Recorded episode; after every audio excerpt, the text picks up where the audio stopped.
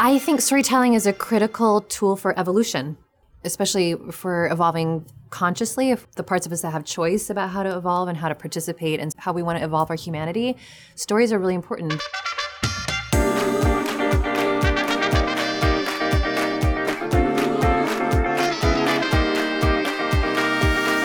I believe that your personal life and your professional life are inherently linked. And when you do the work on both sides, you can become the most successful version of yourself. This is a place where wisdom meets leadership, where success meets spirituality. Welcome to Do the Work with Denise Love Hewitt. I am here with the exquisite Kate Van Devender and she is a screenwriter, showrunner, and she's just launched a studio called Sand Mirror Studio, which is a new methodology that she created to help creatives tap into themselves and their intuition and their purpose in a more meaningful way. But Kate is someone who is just has a deep, deep zest and curiosity for life that you feel in her work, not only in the process, but in how she speaks about it. It is so joyful to be in her presence and to spend time with her. So I'm just so excited for you guys to meet her today. Thank you so much. This is awesome to be here. Thanks for being here. so before we get into your new venture, I would really just love you to take us through your road in Hollywood, which led to this epiphany and discovery of what your next sort of chapter should be. Sure. I um I moved to from New York. I'm from New Mexico originally. Moved to from New York after being an actress and a mime and uh, an editor in New York. A mime? a mime. I was Like a professional stre- mime. Like in theaters or on the street? No, not on the street. We considered ourselves very above that. we only performed in theaters. We had two shows, one for adults, one for kids. Yeah, it was actually how I learned storytelling. I learned to tell stories without words, which was extremely difficult because if you, you know, the audience is tracking your movement, so if you mess up a, a line, it's they don't know what you're doing. So it was it was an awesome way to learn. It was really Very difficult. intentional. And we're going to plant the seed now. We'll talk about it later, but it obviously somehow informs what you're doing now. Yes, I got. I th- I think that was my first introduction into physical storytelling and the importance of of bringing ideas into physical form and you know shapes and space. Um, so anyway, my mime career was short, and uh, I moved to LA. I moved here to be an actress. First thing I did was I made a, a web series back when web series were just starting to come out, and it was about an actress named Kate, and it went viral. I ended up getting really good representation, uh, some contracts, and I turned into a writer. I was very sought after as a writer more than an actress. And so I made my way up in comedy. I wrote on some sitcoms. And I reached a point where uh, I felt like I was seeing behind the scenes of how things get made in Hollywood. And it was unbearably toxic. You said this thing to me once around the language that we use in Hollywood, and it's very like sort of masculine leaning. Can you just walk us through sort of like some of those references and sort of like the the methodology that you realize it's it's it skews very much one way, and it should be with everything should be balanced. Yeah, I, I started to notice in the writers' room in particular, when we are working on a script, we use language like we beat out the story and we find the punchline and we do it until it kills and we break a story and we do a vomit draft. So it's like really violent language to describe the creative process. And it just got me thinking like, why are we defining creation in terms of destruction? Mm. Doesn't make any sense it feels that is what it feels like to be in a comedy writer's room or a lot of writers' room. It feels like a war. And so I started to think, what if, what would the product look like if we actually supported the creative process with create creation, with what you would need to actually create things? And so I left the writer's room and I started to investigate where inspiration comes from, what creativity is, because I started to think that you know so much of what people get stuck on is they don't actually know how inspiration comes into the brain. They don't know hmm. how it works. And I thought that's just horribly inefficient. If we if there was a way to discover how inspiration happens, then we could replicate it all the time and it wouldn't be such a pain to make right. anything. Because when I think of creativity, I think that it can't be like I think there's a sense of urgency in our culture around production and creativity, and it's hard for me because I'm like, you know, creativity it comes when it comes. Like when I give a keynote talk, it's like I write it and sometimes you know, it's not done until it's done. It's like no matter how much I want it to be done, it's not done um, until the one thing comes into my brain or I read the thing and then it goes in the product and then all of a sudden the keynote's finalized, right? And so in the process of understanding how inspiration comes and works, can you walk us through sort of what you learned? Yeah, it's really interesting. Okay, so there's two ways, there's two important things to know. One is creativity um, is inspiration and paired with, I would call it sort of a morphogenetic field of what that creation wants to be. And that's sort of Can you explain for us that may not know what a morphogenetic Yes. field is? Yes. Uh, so morphogenetic field is something that is um, researched both in, in science and in psychology and spirituality. And on the science end, the scientists are interested in, you know, we all are created from one cell. We all start with one cell, and that cell multiplies and multiplies and multiplies. And eventually, those cells somehow know that some of them are going to be an arm, some of them are going to be an eye, some of them are going to be a brain, even though they all come from a single cell. So there's sort of this question of like, how do cells know what part of the human architecture they're going to be? On the psychological, spiritual side, when we get an idea, um, there is a sense that there's sort of like a holographic blueprint in your brain. You can kind of like sort of feel about, feel into what the idea wants to be. And then you start manifesting and sort of filling in the, the blueprint of what that idea is. So both of those things are based on something that's called a morphogenetic field. And in science, there's a lot of debate around it because we don't have the instruments to detect something like that. It's it's a highly sensitive thing. But on the creative side, creatives are highly sensitive. So if you speak to someone who's had an idea or had a had a, you know trying to birth a creation, they know exactly what you're talking about. Right. So that's what a morphogenetic field is. It's something that holds space as the idea and brings reality into it in a particular way until that entire idea is manifested. Mm. So the a creation is inspiration and a morphogenetic field that then becomes realized by reality. Now the the trick is that inspiration is actually access- much more accessible than most people think. And one person that did a lot of research on this is Carl Jung, who's one of the forefathers of psychology. And what Jung discovered, which is so helpful, is that our brains process a few different kinds of information. We process perceptions, we process emotions, we process sensations, and thoughts. And when all four of those things are aligned with each other, something else happens in the brain, which is your inspiration center opens. So please repeat that again. Yeah. Just so we can all take it in. So our brains process thoughts, feelings, sensations, and perceptions. So Okay. you've got all this data coming into your brain, what you're feeling, what you're sensing, what you're thinking, what you're just everything around you, inside and outside. So as you're processing this information, some of those things are in conflict with each other, right? Like mm-hmm. you're having a thought like, I want to do this, but you're having a feeling of fear. Don't do this. So those two things are against each other. They're not aligned. And this creates kind of a traffic jam in the brain. And in those situations, it's the part where part of your brain where inspiration comes in doesn't open. It's like a flower that only opens in certain circumstances. Mm-hmm. Now, your brain can become aligned in fear, or it become, can become aligned in a love state. So, like for example, if you were being, you know, chased by a hungry wolf, then you would see the wolf. That would be your perception. You would feel afraid, like I need to run. Your body would be giving you all sorts of signals, like yes, we need to run.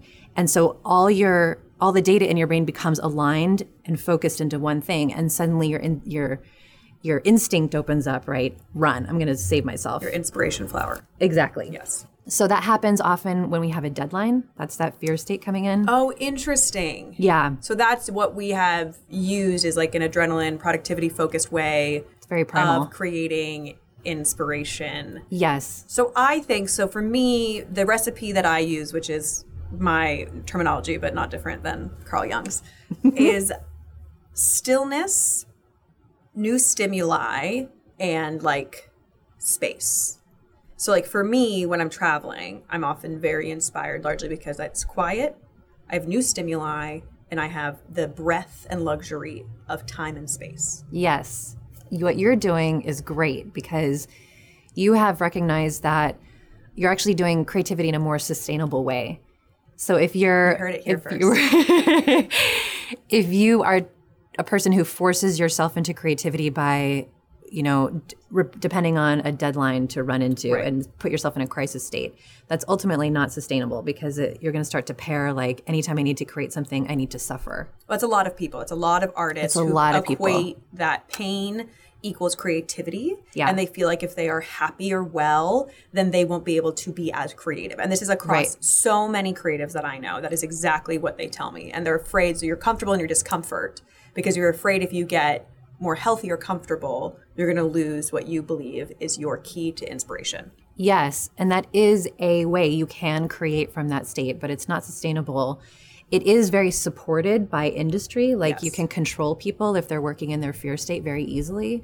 So there's not a lot of discussion or thought leadership around how to actually bring people into the process that you're doing, which is creating from a love state, a relaxed state, a pleasure state. And that is, it turns out, not only as effective or more effective, but sustainable, pleasurable. You'll create more over time because you actually like it. So good job. You found the key to creativity. I see both sides though. I see both sides. I've done the thing where like when you're sad, you feel like, oh man, I could write eight books of poetry from this pain. And I, I feel that too. Mm-hmm. But what I've learned is that if I can give myself environments, for me, new stimuli is a big part of the equation, is that I just find that like it's a very generative process. Yeah. Um, and I think it's been my key to be like, this is where how creativity can live. So I, I love hearing Jung's Yes. version because I came to my own sort of conclusion in, Well a, in a similar way. Well Um, done. And okay, actually, great. that's what I built my whole studio around. So Yes. the studio's a, um, it's called Sand Mirror Studio. It is taken from a Jungian psychologist who was, um, she was working with kids and she realized like kids don't have a lot of verbal skills. And so she developed this system that involves a sandbox, a library of little figurines and toys that she uses as archetypes and symbols, and they're kind of all on the wall. And it's this very physical experience where you go, there's like relaxing music, and you go and you have the thing, your creative block that you're bringing into the studio, and there's a guided process with me, the way I use it, to pick the symbols and archetypes so you can kind of like very gently, effectively, efficiently download what your block is or what your idea is and see it in front of you, um, and then you can work with it. I know for people watching and listening, I too, when I first heard this, was intrigued but also skeptical because I think all of us should have a healthy level of skepticism. But I want to say that I have done Kate's process and it's fascinating. It's fascinating. Like you come in with a question, or I mean, you can explain it better than me, but you come in with some sort of, I guess, inquiry. Yeah. the right way to put it? Yeah, yeah. Something and it helps if you're desperate. Like crisis. it helps if either you're passionate or desperate. Like that's sort of the a really good fuel to use. I think also I'm going to say it helps if you're extremely open. Yes, it does. It does. I think you can be skeptical and still be open. Yeah. And I think you have to sort of surrender to the process. But then once you're there, you ask this inquiry and then you just sort of run on intuition, which for me is the a, a massive intelligence that is underrated in our culture. And then once you're running on the intuition at the end, you don't necessarily have to know what everything means right at the time, but you will get some answers. And then over time, more answers reveal themselves. But what I think for me, what was the the real sort of, I guess, cementing factor was that creativity starts pre-verbally. yes. Oh my God. Yes. So can you can you run us through that because that's something I didn't know, which Yes. is that we're oftentimes in the process of writing or creating thinking that we we just and it's pre-verbal we may not actually have the words for a while and i find this now when i write which is i often now will just say i do not have the words right now and it takes me a while to sort of formulate the feeling or the intention i'm trying to convey Yes, this was so fascinating to me as well. And I have experienced this um, many times where you're in a group situation and there's like a brainstorm going on, right? Everyone's brainstorming ideas, there's a whiteboard, somebody's writing stuff, and you're just supposed to like shout out your best idea. And often what happens is people just shout out garbage, and you're just like, or you're running off like the the signifier before you where you're like this made me think of this and it has nothing to do with anything but it's Yes. just like in the frequency or it's like redundant. You're actually not creating anything. You're just saying things that you heard from somewhere, kind of, and remixing them. You know, it's it's not creative at all. And one of the things we know now is that inspiration and intuition happens before our brains form words. And so often when we're having a creative block, what's happening is we're trying to force the inspiration into words too soon. And there's like a short circuit in the brain where the brain hasn't figured out how does this inspiration, which usually comes in through a symbol, that's why we dream in pictures, you know, it comes through in through the psyche and it ha- it goes through a processing phase where it then becomes more defined to the point where then you can put it into words. And sometimes that takes seconds, minutes, weeks, years. You know, that process is, it depends on what the idea is. But if we force it into a sentence to be spoken immediately or too soon, it breaks off from the original inspiration and you're actually not stating it at all. So it's really, um, that's why I, I, I've really gravitated toward this process because sand play is not verbal. You're not speaking. You're actually using images to put together a sense of what is happening in your psyche. And then after it's finished, you start speaking about it. And that graduates the idea from the left side of your brain to the, or from the right side of your brain to the left side of the brain. Wild. I know. I just, I, it, it's silly we don't all know this because it's, it just makes ideation so much more effective. Also, I mean, I think it's hard. I think the brain is so complex, and so we learn about different components of it, right? But these things that then apply specifically to our careers or our jobs, we may not have the information. And I think that was very valuable to me to be like, oh, if this starts pre-verbally, I don't have to rush yeah. the process. I can allow it to simmer and not Yeah. speak of it until I have more clarity.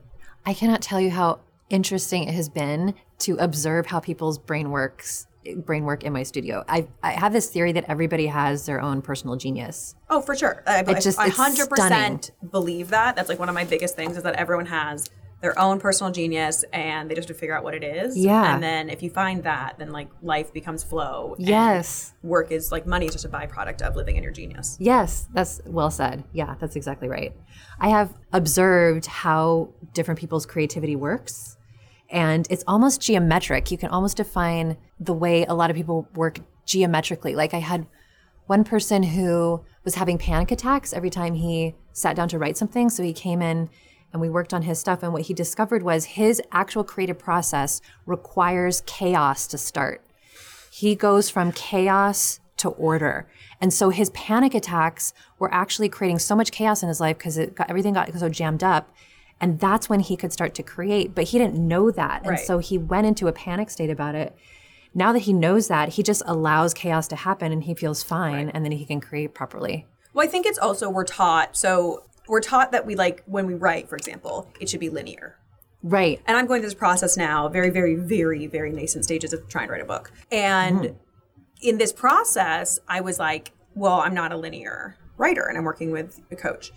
And she's like, well, maybe the book isn't linear. Mm. And I was like, what? because my whole life I was told this is this way, and I was told by my family I'm not a great writer, blah, blah, blah. But my process is one that is disparate pieces that then I need to figure out how they come together. It's not a linear process by any means. Eventually, I figure out how it's cohesive, how it works, what the through line is, what the story is. And for the sake of maybe this book, maybe it's not going to be a linear story. But it was such a relief to be given permission to say it doesn't have to be. Maybe that's not what you're doing and you don't need to know yet. And so we talked about structure. And so we had to work through some pillars of ideas around structure. And then, like a month in, I said, I'm abandoning structure for the moment. I'm just going to write and then we can figure out what it is later. I don't need to know right now and I don't really care right now. I love it. And that release of not having it to be this thing, I think is such a such a gift, but I think in our culture we love frameworks. We love telling everyone they have to be one size fits all. This is the way you do things. And I think if we relinquish all of that, we can be our best creative selves. And so a lot of what you do is give people that permission to know that like their way is okay. Oh yeah, yeah. It's not hard. It's not hard. I work in spirals. I recently discovered. Hmm. I actually now when I do my to do list for every day, I write what I need to do on little pieces of paper, and then they arrange themselves in a spiral on the floor. There's actually two spirals. One goes this way, and one goes this way, and then I can tell what I need to do in what order based on the spirals. So It's interesting. it is so interesting because I used to I used to be like, why do I start one thing and then I don't finish it, but I'll come back around to it in like a week or a month. And so I'm, I'm, I work on one thing, but I work on it incrementally. And I'm like, oh, but it's because I work on one thing, but then I work on all the things and I go around in a, a complete circle because I'm doing it all at one time. Even though the appearance is I don't finish anything, I actually do finish everything. I just finish everything at once. Mm. So my schedule, the way I do it is I put in my phone. I have like my to do list is in my schedule, and so as it's completed, it gets deleted off the schedule. And if Ooh, it's not done, it gets satisfying. put to the next day. Oh, you have a rollover. I'm a rollover. a lot gets done, but there's some like definite Whatever like, gives you a a new, high, Get a new driver's thing. license photo is a big rollover. Months and months and months. I need of- to it too. Months and months of rollover. But the point is that's how I work. But everyone has like their little system of Yeah. methodology that works for them, and that's one of the things like you can never judge as long as things are getting done. Who cares? But I think that you know in the corporate environment, for example, right, like that's not as accepted, and obviously some things are more prioritized.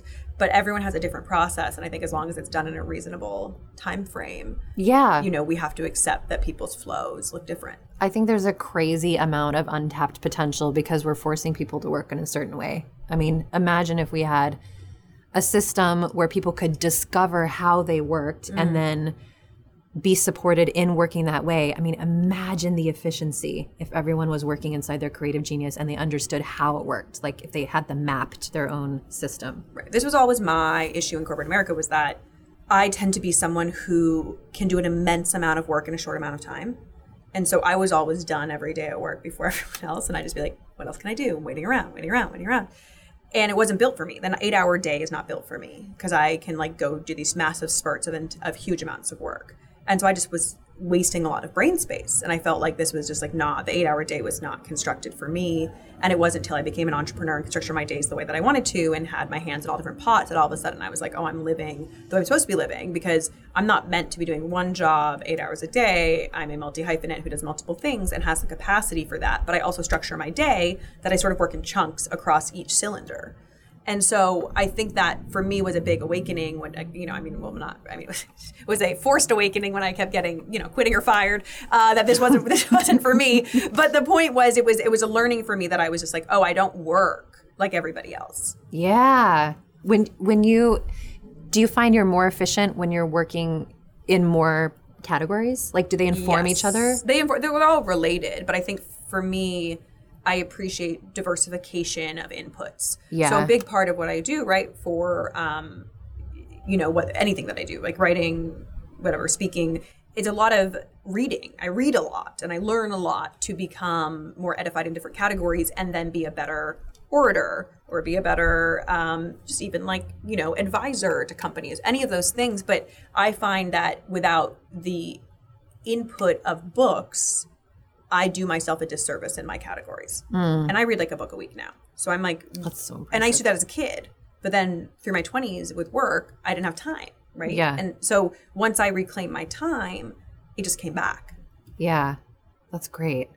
You've solved a lot of creative problems. Like Not by not by, by sheer force. I'm excited for this book. It, it wasn't uh, it wasn't it wasn't like I solved them of like, oh, it's like no, like the universe hit me and hit me and hit me and then it was like, you're gonna come up with some Okay. so if you look at every sort of part of your career, there's a through line.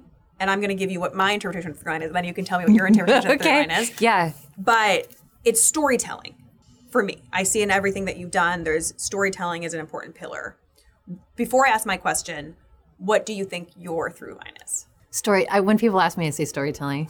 Ah, good for me. Yes. yes. Sick. Like I don't I don't I don't mind whatever if it's acting, if it's helping somebody else tell a story, it's I don't I don't mind the role. I really think stories are so important. They are. And before I get to my question, what I want to say is actually that you're so, what's so amazing about Kate is your ability to have so much joy for helping other people, other people discover. Mm. Like you have such a zest and curiosity for life that you bring to your work in such a special way, which is like the process of your work is very joyful to you and people feel that. But I think the, the joy you, you just like derive the fun from being like, wow, I helped this person figure out this thing I do love it. I do love it. and it's, it's very special. But I think that's when you're living in your genius is when you feel that joy for the impact you create, but also in the process of what you're doing. Thank you. Yes. So I just wanted to mention that because Thank I you. love that about you. Thank you. But why is storytelling so important to you? I think storytelling is a critical tool for evolution. Mm. I think, especially for evolving consciously, if the parts of us that have choice about how to evolve and how to participate and how we want to evolve our humanity, stories are really important. That we need to be told stories about who we are, about what we're doing, about what the possibilities are. I think it's critical. So that's why. That's why. I think uh, we need the mirror to see who we are so we can know who we want to be. Storytelling is such a big part, I think, of a creative journey or even a business journey. I think that, you know, you have to be able to tell what your product is and tell the story correctly so people can understand it and learn from it. I think you're 100% right. I think communication and storytelling is what connects and also what gets us to think and what gets us to move forward. Yeah. Yeah. What have been some of the coolest things that you've witnessed that have happened through your studio? One of the coolest things that happens is that people realize they have a story and that their soul wants to tell it. And So they don't know necessarily when they come in. a lot of times people think they're writing a script, but it is tying them up in knots because their soul is trying to speak it in a certain way and they have resistance to it or they can't hear their intuition because there's too much pressure from the outside. or surrender to the story. When I when I was building my company, which is an entertainment tech company, we worked with a lot of screenwriters, and a lot of screenwriters were writing the thing that they thought the industry would want, Yes. and they would. it's a lot of gaslighting. A lot of what they would ask me was like, "Well, what do you think I should write? Like, what do you think is selling in this market?" And I was like, "You need to write the thing that your, your heart's telling you to write, that you don't care if it sells or not, because you need to write it, because that is the thing that always sells." Right. It's not the thing that you're writing to sell. It's a thing that you need to write. Yeah, that is, I would say, I sort of have this visual that if we're collective consciousness, if we're all related in a way that we can't totally feel, each of us has a seat in that consciousness, and that seat has a, the fire of inspiration behind it. So that's sort of where your soul lives, right? That's your soul is like feeling the world and the experience we're in in a certain way. And if you are recognizing what that fire is, what lights you on fire, that is literally your conduit to everybody else, to the universality of everybody else. So, yeah. So oftentimes people come to your studio, you're helping them connect with that fire. Yeah, exactly. And and telling them that they're not crazy. and helping them see that. Yeah, and and then helping the story come out because a lot of times what happens is the story is more sophisticated than the person's personal evolution. So a story will come forward and the person doesn't know how to the like hasn't Whoa. heard this kind of story before, doesn't understand it because it's beyond their imagination. And so part of my job is to let the story evolve the person. It's like the, the person's writing the story, but the story is also writing the person. Whoa. Yeah, that happens a lot, especially for very creative people who are reaching, you know, f- far boundaries, like challenging themselves to reach far boundaries. But it puts you in a crisis. Like if you have an ache to tell a story that has to be told, but you don't know how to, like you're too stupid for your own story almost. I mean, I feel that way writing a book. So I can tell you half the time, like, oh, That's good the- God. yes. Uh, but, I stopped, but I stopped judging myself. And I think that was a big part of it, which is like relinquish the judgment and just, That's per that's the that's the best state. That's the highly creative state because you are creating yourself.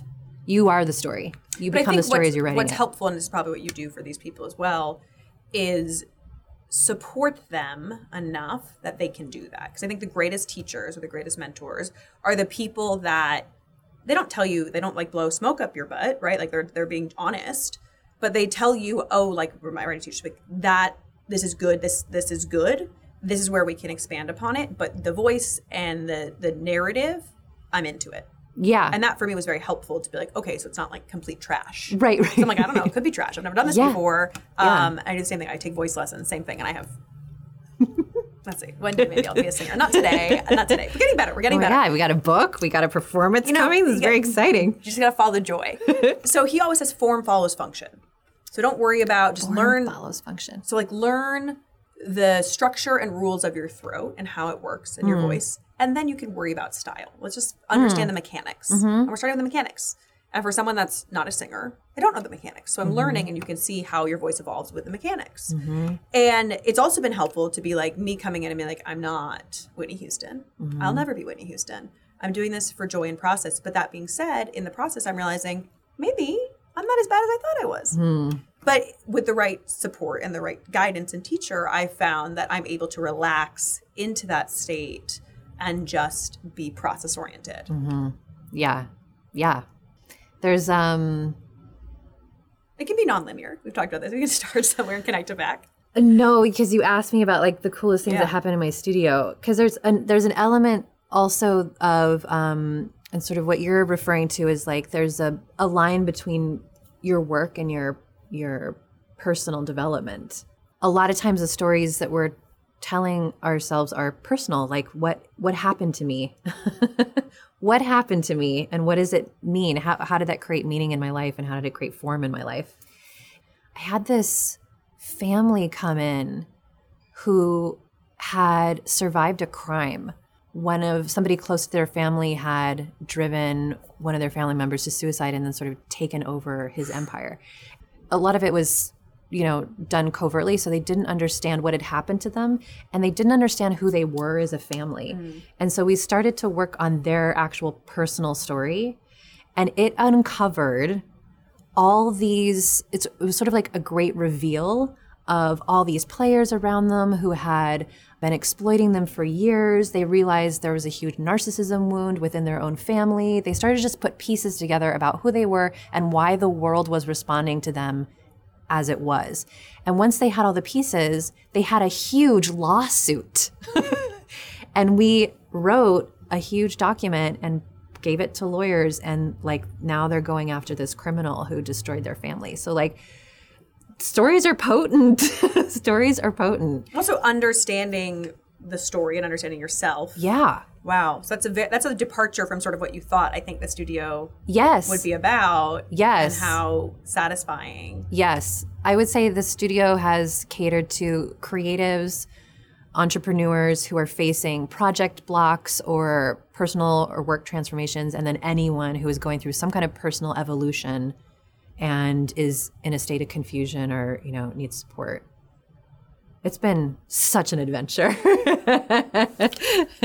so cool yeah so one of the things i deeply appreciate about you is your willingness to challenge convention and to do things your own way and not worry about you know what feedback looks like and you've been able to build a studio that's financially supports you. That's your own methodology that people have found. And that's a very hard thing to do, A, to build a business from scratch, to have the faith that people will find it and it will work. And for you, I think it's been also a lot of like word of mouth, right? Yeah. Yeah. Which is amazing because like the product works, people speak about it and it builds your business.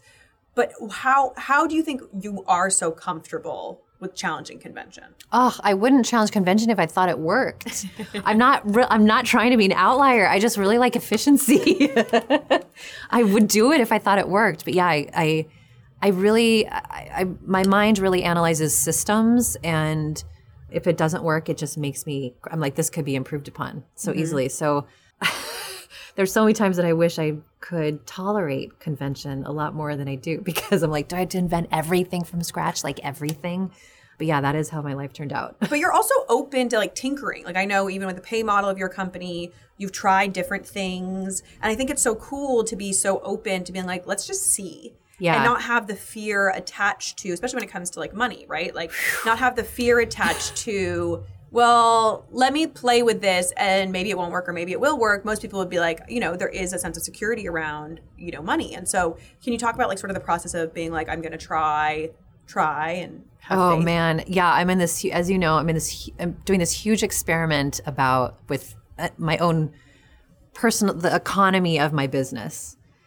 And this all came about because I started to question what people were paying me for because if you're in the business of personal evolution or, or, or, or breakthrough, professional breakthrough, what we're really talking about is the expansion of your being.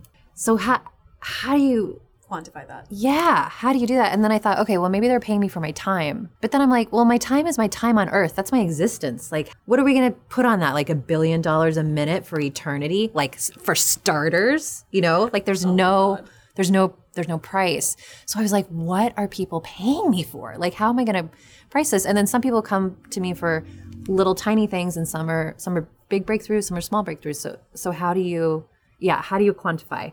So I developed a system where the what you pay me is based on two things: emotion and intensity.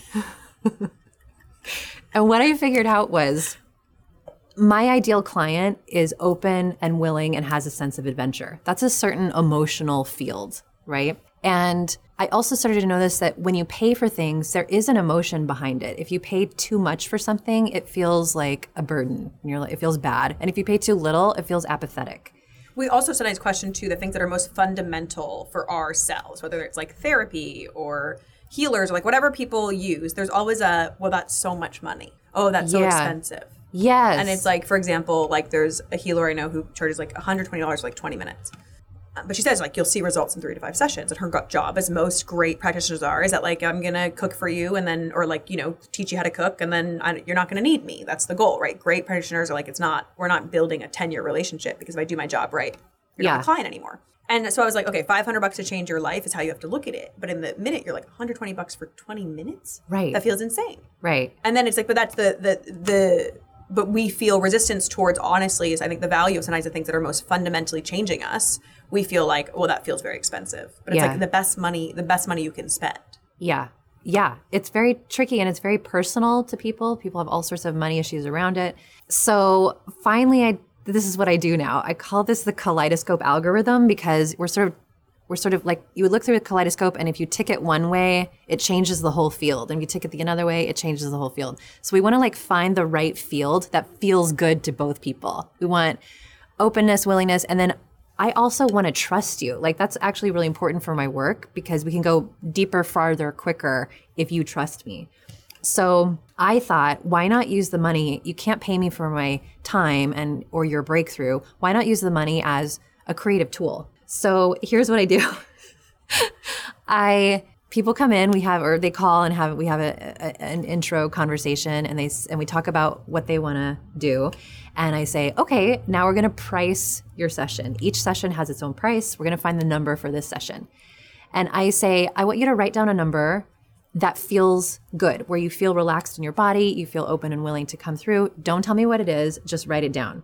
And I have them do like one that's really high, one that's really low, so they find the right number. And then I sort of tune into my emotions about do I want to work with this person? Am I right, the right helper for this person? Do I have any images coming to me about what the experience of this person working with this person would be? And we have a little bit of a conversation. Like sometimes I'll be like, I feel like I feel like there's a sense of betrayal for some reason. Like, can you speak to I don't know what your number is, but I just feel it feels bad to me. And they're like, oh, I just I felt it was too low, and so I I made it you know a hundred bucks higher, and so I, I'm confused about it. I'm like, okay, okay, okay. So if we start this session on a sense of your betrayal, that is going to be the fuel for our session, and I don't want I I don't want to deal with that. yeah So I want I need you to come in with clean emotions. So like find the number that feels good. You can adjust it at the end of the session. Don't worry about it. Just start with what feels good. They write it down. I agree. I don't know what the number is. I just agree to the emotion. And then I have them adjust it if they're they want their experience to be very intense or less intense, just depending on what the issue is. So we find the number. I agree to the number. I don't know what it is. We do the session. At the end of the session, they have an opportunity to adjust it higher or lower to keep it in integrity with what happened. And then they just pay it. So, so a lot of people thought this was like such an insane way to set up a business. And I'm still experimenting with it. Like the big question is, is this sustainable? I just think it's interesting that you're willing to put your livelihood like up to risk. I think it's a very interesting, brave thing to do to say, okay, I'm not going to charge rates that I know is going to, you know, pay my bills every month. I'm going to see if this thing works. Yeah. And I think just in the process of experimentation and being an entrepreneur and an innovator, I find it very fascinating. it's so fascinating and i've gotten paid for the same amount of session i've gotten paid $1500 and $100 Yeah. i had someone who had a number and she's like i don't know what the number is but i want this thing done so badly i'll give you $500000 where would that ever happen Yeah, totally. so it's like we never we're so scared to experiment we don't think about like the benefits of what Totally. like if you know or how it evens out because like some people have more money, some people have less money, and their understanding of money is different too. Because people that have more money, they don't think of seven hundred dollars as a lot of money, but someone who has less money might, right? Yes. So I think that's an interesting thing. But I think this also hinges upon the fact that you are very intuitive and trust your intuition. And so, how did you get to a place of trusting yourself that deeply? I just thought I'm building a business that is intuition based. What am I what have we been model it. doing here? Yeah. Like do I if I'm asking people to trust me, I have to trust myself that like I have to yeah, I have to model it. It's hard though. It is so no, it's it's it's I agree, it's edgy, but um it creates you can feel the edge in the when people write down their numbers and they're like, "Oh my god." Like they feel me in it with them. You know what I mean? Like if I'm putting myself on the line for what their process needs to transform them, then it's like it's like rocket fuel. But entrepreneurship is all about edges and being willing to face those edges. And so Yeah. I think like you're embodying that not only for the process for your people, but like also for yourself as a business owner and leader. Yeah. And so many cool models have gone out of it. Like I have um, team members who each, they started out paying me each individually, but they all know each other. And so there started to be this shape between all of them and their individual work. And I changed the payment model to do cycles. And also within this pod, it's like without even knowing it, one of them pays higher, one of them pays lower. Like they they counterbalance each, other. other. Yeah, so there are all sorts of financial models that are suddenly become available that do sustain me because they're working with a greater collective and I'm not just expecting the client in front of me to pay my bills. Right. I'm looking at the whole collective. Well, innovation and entrepreneurship is about iteration and it is about experimentation. And so I think that like it's just I just think it's very cool and I wanted people Thank to you. I could about it. also be homeless like so, uh, uh, it's it's a it's an experimentation phase. but it's been going on for a long enough that I think I think it's Yeah. interesting and I think it's important for people to think about as they're building things to not just do the linear or what they think works. There's like different ways of building financial models, and we tried a different one in my business that looked more like a venture capital portfolio. That was hard for people to understand from like a SaaS business. But I think that there's all these other things available to us if we're willing to just like think differently. yeah. Um, we're going to jump into our rapid fire five questions. Oh, God, okay. So just um, all you have to do is just speak from your intuition. You'll be fine. what would you tell your 20 year old self? I'm so sorry. It's going to be really hard for another 20 years. I think that is the um, most pessimistic answer I've ever gotten. I am heartbroken for my 20 year old self. It was rough times. Oh. I couldn't wait to be 40. When I was 20, I was like, when I'm 40, it'll be so much better. And it was. Intuition and now I'm like, again. intuition 60 is going to be so good. And then I'm like, but 80, Oh 80 is going to be awesome. it will be. yeah. When you love life, it's all awesome. Yeah. What is the last book you read? Morphic Resonance by Rupert Sheldrake. Wow. Okay, that is one I will look up later. What are you struggling with right now? My life doesn't feel like a struggle. That's amazing. Yeah. You're in Feels flow. in, it feels integrated. I think that's beautiful.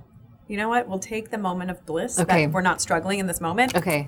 I could invent something. But I'm No, "Oh." no, chef's kiss to that. You that is a moment because we know you, I can't fit in these pants. Maybe that's what. we know you eventually will struggle again. So when we're riding the high and we're not struggling, we're going to Okay. take it because the struggle is inevitable. So we'll take the moment. I literally was like, how do I expand but also contract? Like, how do I expand in my life but contract my body? That's what I was thinking on the car over today. I'm like, there's got to be a way. anyway, I'm working on patriarchal it. society. I'm struggling with We're Just that. Hmm. patriarchal society talking to women, but you're fine.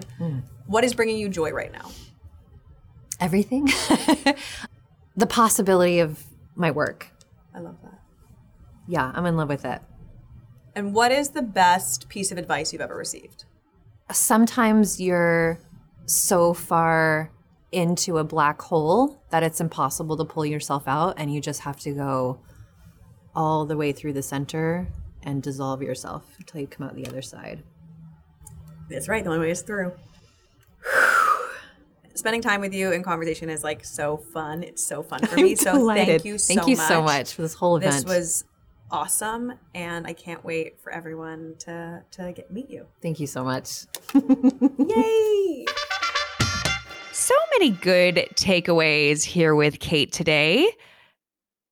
This one I really loved. It's really allowed me to understand the why behind some of my natural conclusions. So, our brain can be aligned for inspiration and creativity in a fear or a love state. And so much of what we see in our culture is pushing creativity through the fear state, getting us to a stress level to induce creativity under deadlines. And that is a recipe for burnout over time, where a love state, this idea of calm, peace, love, and allowing creativity to birth that way is the much more generative place to be. And that is what Kate helped people tap into in her work. But I think knowing the biological reason behind inspiration and creativity was incredibly helpful to me. Creativity starts pre verbally. Also, something I did not know that so much when we're trying to rush this process of creativity, we hinder the actual process because you have to allow the pre verbal thoughts to form so that they can become verbal. Forcing them to become verbal before they're ready will only inhibit the kernel of the idea. Your creativity process is unique to you. As you heard Kate and I discuss, hers is a spiral, mine is a rollover. And this was really cool because I think that we often try to put people in a one size fits all, a box around their processes. And the more individualized we can understand how we all work is what's going to benefit the collective the most. I'm going to redo that line. Your creativity process is unique to you. As you heard on this episode, Kate's is a spiral, mine is a rollover. And I think this is so awesome because the more that we understand how our brain works and how our unique creativity process works, the more we can let it do what it's going to do so we can create the thing that will benefit the collective the most. Kate is a leading example of the tinkering and the iteration and the experimentation. Embodying that in the work that she does is incredibly brave, but I think it's a note to all of us that we should not be afraid of iterations, of little experiments to help us make sure that we're in alignment with our work in the best way possible. And the last one is go to the center and dissolve yourself. I love this one. Go to the center and dissolve yourself. This podcast is one of the most nourishing things that I do with my time. And it could not be possible without a select few people who really have put their time and energy to make this podcast live. So thank you, Wine Design, South by Southwest Innovators Fund, Lenny Skolnick, and Young Scorp Social. You guys really are the unsung heroes of this podcast, the little pod that could. I thank you so, so much and can't wait to hear all of your feedback on this amazing season.